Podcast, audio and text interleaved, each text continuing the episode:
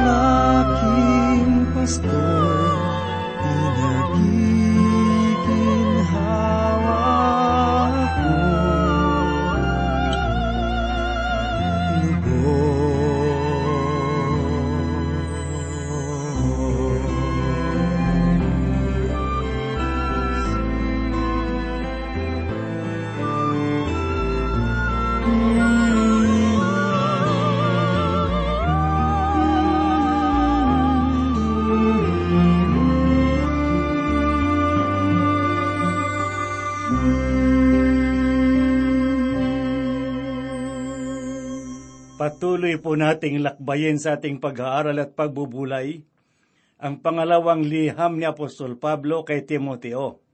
Ngayon po ay hahanguin natin sa ikaapat na kabanata, unang talata hanggang walo. Muli pong sumasa inyo ang inyong kaibigan at pastor sa Himpapawid, Rufino de la Peret. Natunghayan po natin noong nakaraan ang mga huling habilin ni Apostol Pablo kay Timoteo. Tayo ay nasa huling kabanata na ng ikalawang liham niya kay Timoteo. Makikita po natin sa bahaging ito na binigyan niya ng mga tagubilin si Timoteo para sa mga huling araw. Makikita rin natin dito ang kanyang mga patotoo noong siya ay malapit ng mamatay. At ito na marahil ang kanyang mga huling pananalita. At sa pagkakataong ito, ay tela nadadamanan natin ang kanyang kalungkutan. Sa mga panahong ito, si Apostol Pablo ay naroon siya sa Roma at nag-iisa sa kanyang bilangguan. Giniginaw siya marahil at hiniling niya si Timoteo na dalhin sa kanya ang kanyang mga balabal. At marahil ay ayaw din nating maranasan ang mga karanasan na pinagdaanan ni Apostol Pablo. Nalulungkot din siya kung kaya't hiniling niya kay Timoteo na dalhin ang kanyang mga balabal at gayon din ang kanyang mga aklat. Subalit sa likod ng kanyang paghihirap at kalungkutan ay maririnig pa rin natin Sa kanya ang tinig ng tagumpay at ang kanyang mga huling habilin sa kanyang itinuturing na anak sa pananampalataya. At ito ay ginamit ng Diyos para sa atin ngayon. Marahil ay hindi tayo handa na marinig ang masalitang tulad nito. Subalit pagkatapos niyang mangusap sa atin, ay wala na siyang iba pang nais sabihin.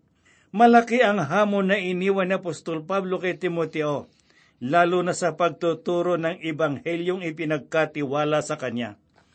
Nais ni Apostol Pablo na ituro ni Timoteo ang mabuting balita sa lahat ng tulad ng kanyang mga ginawa. Kung kaya naman, malaki ang inaasahan ni Pablo kay Timoteo na kanyang gagawin ng lahat ng mga bagay na kanyang itinagubilin.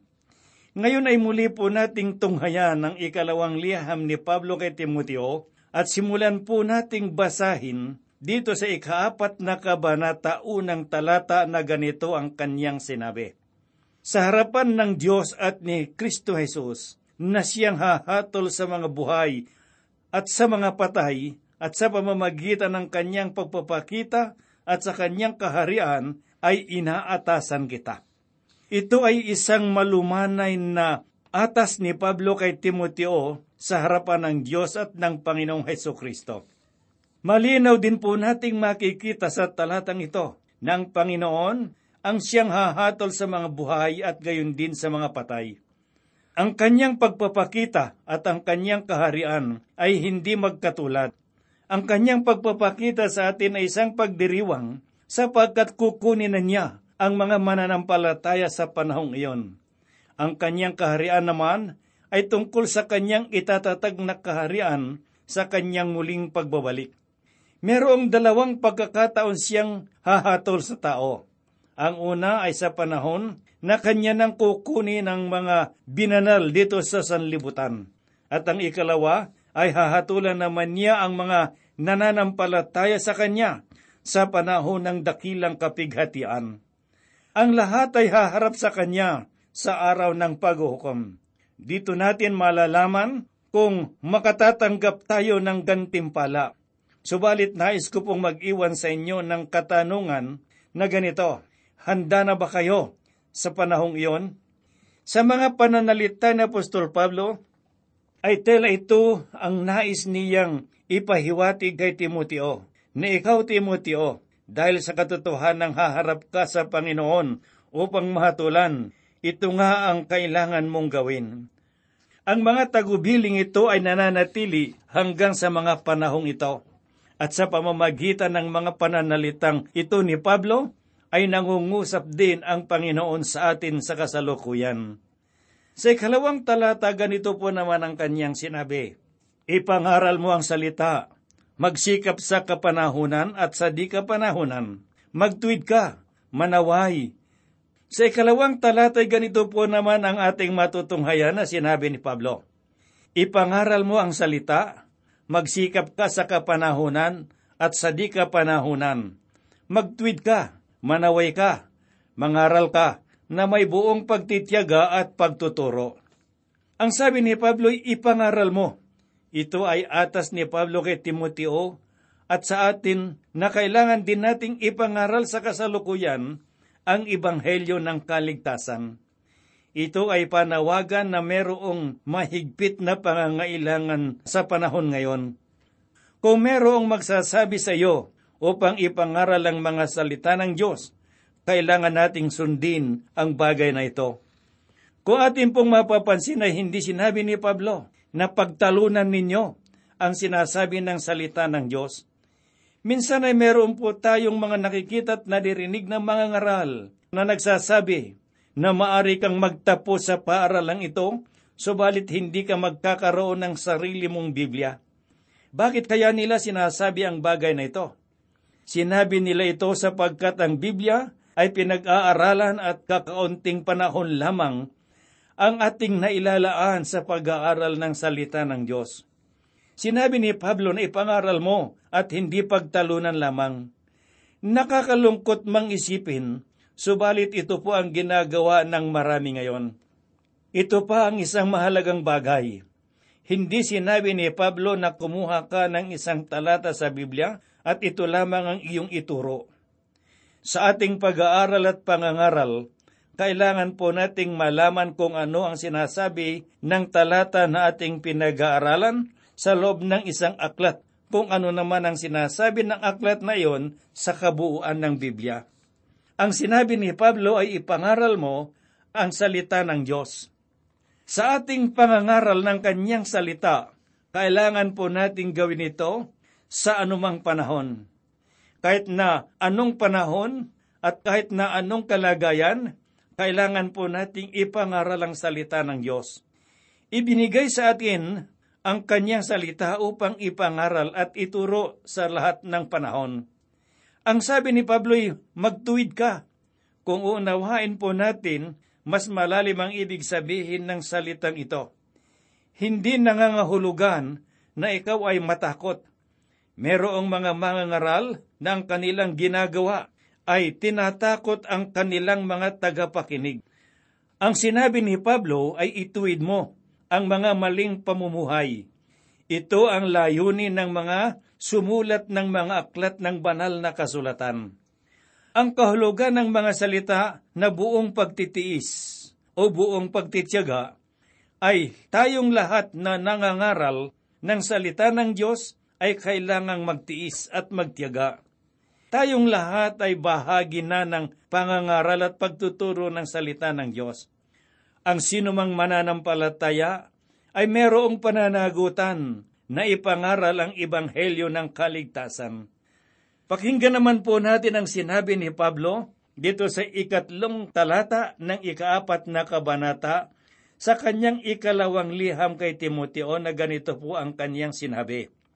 Sapagkat darating ang panahon na hindi nila matitiis ang wastong aral, kundi sa pagkakaroon nila ng makakating tainga, ay mag-ipon sila para sa kanilang sarili ng mga gurong ayon sa kanilang sariling pagnanasa. Kung minsan ay iniisip ko na kung sakaling sapitin na natin ang panahon na hindi na natitiis ng tao ang wastong aral, bagamat namamangha tayo sa dami ng mga tao na pumapasok ngayon sa ating simbahan at sa dami ng mga tao na nakikinig ng mga palatuntunan sa radyo at nanonood sa telebisyon na nagtuturo tungkol kay Kristo. At kung ihahambing po natin ito sa dami ng mga tao ngayon, meron lamang kakaunting bahagi ng mga mananampalataya ang nakapagtitiis sa mga wastong aral. Ayaw na nilang marinig ang mga aral na ito. Ano ang nais nilang marinig? Sinabi ni Apostol Pablo, kundi sa pagkakaroon nila ng makakating tenga, ay mag-iipon sila para sa kanilang sarili ng mga gurong ayon sa kanilang sariling pagnanasa. Ito ang mga bagay na nais marinig ng mga tao ngayon. Hindi naman ito na itatama ng mga mangangaral sa ating panahon. Kung sila man ay maanyayahan sa isang simbahan, inihahayag din nila ang mga minsahe na nais lamang marinig ng mga makikinig sa kanila at hindi ang mga dapat na ipangharal sa kanila. Ang iba ay nakikinig lamang at hindi nag-aaral. Tila ba isang panuurin na nasisiyahan lamang na nakikinig at nanunood. Ito ang larawan ng ating mga iglesia ngayon. Ang iba naman ay pumupunta lamang sa mga simbahan, ngunit pikit ang kanilang mga mata. May takip ang kanilang mga tenga sa salita ng Diyos. Ang iba naman ay para sa ibang layunin. Sa ibang pananalita, hindi sila nagpupunta sa mga simbahan upang makapakinig ng tunay na aral at katotohanan. Ayaw na nilang makinig sa salita ng Diyos. Natutunan na natin mahalin ngayon ang iba't ibang bagay sa loob ng ating mga simbahan. Ang mga panoorin, mga drama, mabibilis na mga awitin at mga makukulay na ilaw. At ang tao na nagbubukas ng Biblia ay hindi na pinapansin habang ang mga umaawit ay patuloy na nagiging sikat. At ang sinasabi sa ikaapat na talata na magkakaroon sila ng makakating tainga, ay nagbibingi-bingihan habang patuloy sila sa paglayo sa katotohanan at ang kanilang mga pananampalataya ay lumalamig, sapagkat ang nais lamang nilang marinig at mga pinaniniwalaan ay ang mga kathang isip na pagtuturo.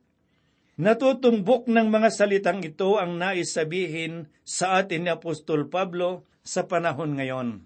Basahin naman po natin ang kanyang sinabi dito sa ikaapat na talata. At tatalikod sa pakikinig sa katotohanan ng kanilang mga tainga at babaling sa mga kathang isip. Mas ninanais nila ang mga bagay na magbibigay sa kanila ng kasiyahan ang nais po lamang marinig ng mga tao ngayon ay ang mga bagay sang ayon sa kanilang mga panlasa at isinasa isang tabi nila ang mga bagay na ayaw nilang marinig. Ang talatang limay ganito po ang tinurang ni Apostol Pablo.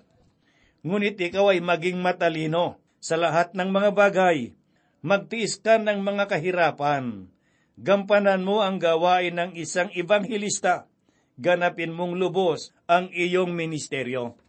Ang gawain ng isang ebanghelista ngayon ay iba sa pananaw ng mga tao noon.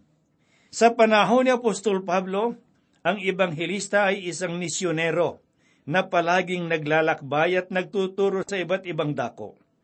Ngayon ay ito naman ang nais niyang gawin ni Timoteo sapagkat ito ang kanyang ginagawa. At binigyan din niya ng babala si Timoteo na siya ay magtiis dahil sa kanyang pagtuturo ng salita ng Diyos, sapagkat sa huling mga araw ay maraming mga paghihirap ang mararanasan ng mga tagapaglingkod ng Panginoon.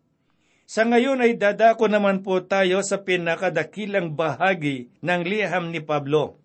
Isinulat niya ang sarili niyang lapida Pakinggan po natin ang kanyang sinabi dito sa talatang anim hanggang walo ng kabanatang apat. Tungkol sa akin, ako'y ibinuhos na tulad sa inuming handog at ang panahon ng aking pagpanaw ay dumating na. Nakipaglaban ako ng mabuting pakikipaglaban. Natapos ko na ang aking takbuhin. Iningatan ko ang pananampalataya Kaya't mula ngayon ay nakalaan na sa akin ang putong ng katuwiran na ibibigay sa akin ng Panginoon na tapat na hukom sa araw na iyon at hindi lamang sa akin kundi sa lahat din naman ng mga naghahangad sa kanyang pagpapakita. Makikita po natin ang sinasabi sa ikaanim na talata na siya ay ibinuhos o siya ay inihandog na o mas madali nating maunawaan na handa na siyang mamatay. Kung tayo ay makakapunta po lamang sa Roma, sa lugar na kung saan ay pinapatay ang mga bilanggo, makikita po natin doon ang isang madugong tanawin.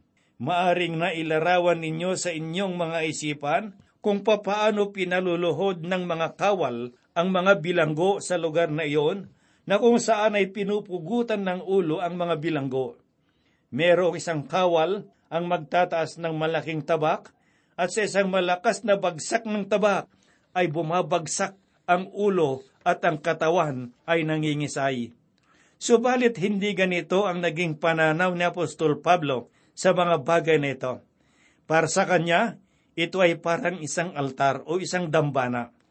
At sangayon sa kanya, ang buhay niya ay parang isang handog na ibinuhos Ginamit ni Pablo ang pagsasalarawan nito sa kanyang liham sa mga taga-Pilipos nung siya ay unang mabilanggo at inakala niyang mamamatay na siya nung panahong iyon. Ito ay mababasa po natin sa Aklat ng Pilipos sa Kabanatang 2, talatang 17 na ganito ang kanyang sinabi. Oo, kahit ako'y ibuhos bilang inuming handog sa ibabaw ng alay at paglilingkod ng inyong pananampalataya, ako'y natutwa at nakikigalak sa inyong lahat. Nais niyang maibuhos ang kanyang buhay na tulad ng isang inuming handog. Ano po ang inuming handog? Wala pong gaano mang sinabi at malinaw sinasabi ang salita ng Diyos sa mga Israelita tungkol sa inuming handog. Gayunpaman, ito ay mababasa po natin sa aklat ng Exodo at saka sa Levitico. Ito ay isang uri ng inumin na ibinubuhos sa handog At dahil sa mainit ang altar, ang inuming handog ay biglang mawawala at natutuyo. Ito ang nais ilarawan ni Pablo tungkol sa kanyang buhay. Mawawala ang kanyang buhay at ang lahat ay may iwan ay tanging si Kristo lamang. Ito na marahil ang pinakamagandang pagsasalarawan na ginamit niya. Maraming mananampalataya ang nais nilang sila ay maalala ng mahabang panahon sa pamamagitan ng paglalagay ng kanilang pangalan sa mga gusali na kanilang marahil ay ipinagawa o ng paglalagay ng magandang lapida sa kanilang mga libingan. Wala sa isipan ni Pablo ang karangalan ng ninuman. Ang tanging nais niya ay ang mabigyan ng kaluguran si Kristo. Ang pagsasalaysay ni Pablo ng kanyang buhay ay nahati sa dalawang bahagi. Una ay ang kanyang pagbabalik sa nakaraan, kung saan tinignan niya ang kanyang buhay sa sanglibutan. Ito ay bago siya patayin. Ang ikalawa ay ang kanyang pagtingin sa hinaharap, ang kanyang pag-asa sa walang hanggang buhay. Ang buhay sa sanglibutan at ang walang hanggang buhay ay pinaghihiwalay ng kamatayan sa buhay na ito. Binuod ni Pablo ang kanyang buhay sa tatlong bahagi. Una, sinabi niya, nakipaglaban ako ng mabuting pakikipaglaban. Siya ay naging matapat na kawal. Sa sanglibutan ito ay mayroong mga digmaan na kailangang mapagtagumpayan. Ganito rin nawa ang ating pananaw sa ating buhay ngayon.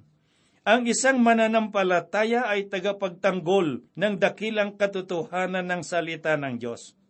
Ang pangalawa na sinabi ni Pablo, natapos ko na ang aking takbuhin, ang buhay ay hindi lamang isang digmaan. Ito ay larawan din ng isang mananakbo. Si Pablo ay tulad ng disiplinadong atleta na nais magwagi sa takbuhin. Samantalang siya ay nasa takbuhin ng buhay, ay pinananatili niyang karapat dapat ang kanyang buhay sa paglilingkod. Ito ang kanyang sinabi sa aklat ng unang Korinto, Kabanatang siyam talatang dalawamput pito. Ngunit sinusupil ko ang aking katawan at ginagawa kong alipin. At dahil sa kanyang ginagawang ito, masasabi niya na natapos na niya ang kanyang takbuhin. Anong inam na makita ang buhay na ginawa ang lahat para kay Kristo? Bagamat hindi malinaw na siya ang sumulat ng aklat ng Hebreo, ay kinikilala ko na siya nga ang sumulat ng aklat na ito, na kanyang sinabi sa Kabanatang labing dalawa, unat ikalawang talata. Tumakbo tayong may pagtitiis sa takbuhing inilagay sa harapan natin. Pagmasdan natin sa Jesus na siyang nagtatag at nagpasakdal ng ating pananampalataya. Noong si Pablo ay nasa dulo na ng kanyang buhay, sinabi niya na nagawa na niya ang mga nais na ipagawa sa kanya ng Panginoon. Siya ay ganap na nagtiwala sa Diyos at naging mabuti siyang katiwala. Napanatili niya ang pananampalataya. Hindi siya nagpalinlang sa iba pang mga tagapagturo. Nanindigan siya sa katotohanan ng salita ng Diyos. Balikan po natin ngayon ang sinabi ni Pablo sa ikaanim na talata na ganito po ang kanyang tinuran. Ang panahon ng aking pagpanaw ay dumating na. Ang literal na pagkakagamit ng mga salitang ito sa orihinal na wika ng bagong tipan ay nangangahulugang pakawalan o ang maglayag sa dagat. Ito ang paglalarawan ni Pablo sa kanyang kamatayan. Ganyan ang kalagayan ng ating buhay. At marami sa atin ang nakatali pa ang buhay sa daungan hindi pa tayo umaalis, hindi pa tayo nakahanda at hindi tayo kumikilos. Hindi tinignan ni Apostol Pablo ang hirap na kanyang mararanasan sa kanyang kamatayan. Bagkus ay tinignan niya ang kanyang buhay, netele isang barko na handa ng maglayag. At sa kanyang pananaw, alam niya na merong gantimpala na sa kanya ay naghihintay. Ito ay hindi lamang dakilang katotohanan, kundi isang matibay na pag-asa sa bawat isa na magiging tapat hanggang sa wakas. Mga kaibigan at mga kapatid na tagapakinig, nangungusap sa atin ang mga salitang ito na kailangan po nating tiyakin sa ating sarili kung meron tayong matibay na kaugnayan sa Panginoon sa sandaling ito. Sapagkat tayong lahat ay darating sa hangganan ng ating buhay. Kahit na sinukat ano ka pa at ano ang iyong katayo at kalagayan sa buhay, tiyak na darating ang kamatayan. Subalit merong isang tanong ang nais kong iwan sa inyo ngayon. Kung sakaling hindi pa kayo nakahanda sa mga panahong ito, sa mga darating na pangyayari ng inyong buhay, tanggapin na ninyo si Yesu Kristo na inyong sariling Panginoon at tagapagligtas. Ipagtapat ninyo sa Kanya ang inyong mga kasalanan sapagkat siya ay nagsabi na patatawarin ko kayo sa lahat ng inyong mga kasamaan.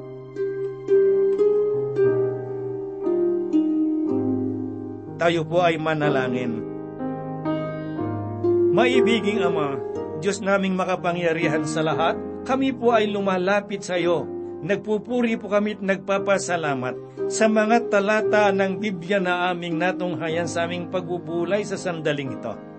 Iyo pong pagpalain at itanim sa kaibuturan ng aming mga puso at gayon din sa aming mga kaisipan upang sa araw-araw ay maging gabay namin sa aming paglilingkod sa iyo. Dakilang Diyos, dinadalangin ko po ang mga kaibigan at mga kapatid na nakikinig ng iyong mga salita sa oras na ito. Marahil ay meron po silang mabibigat na dalahin. Sila ay nangangailangan ng tulong. Sila ay nangangailangan ng pagpapalat kaaliwan. Dakilang Diyos, dinadalangin ko po, Ama, na abutin mo po ang kanilang pangangailangan sa sukat ng kanilang pananampalataya. Marahil meron silang dinaramdam sa iyong pangalan, Panginoong Diyos, dinadalangin ko ang kagaling at lunas ng kanilang mga karamdaman. Sa mga nalulumbay at nalulungkot, ikaw ang maging kaaliwan nila. Sa mga kamanggagawa, Panginoon Diyos, na nakikinig ng mga salita mo ngayon, sila'y itinataas ko rin sa iyo, Panginoon Diyos, at ibuhos mo, Panginoon, ang iyong mayamang biyaya sang ayon sa kanilang mga pangangailangan. Kami po'y umaasa na ito yung gagawin sapagkat hinihiling po namin ng lahat sa dakila mong pangalan. Amen. Handa ka na bang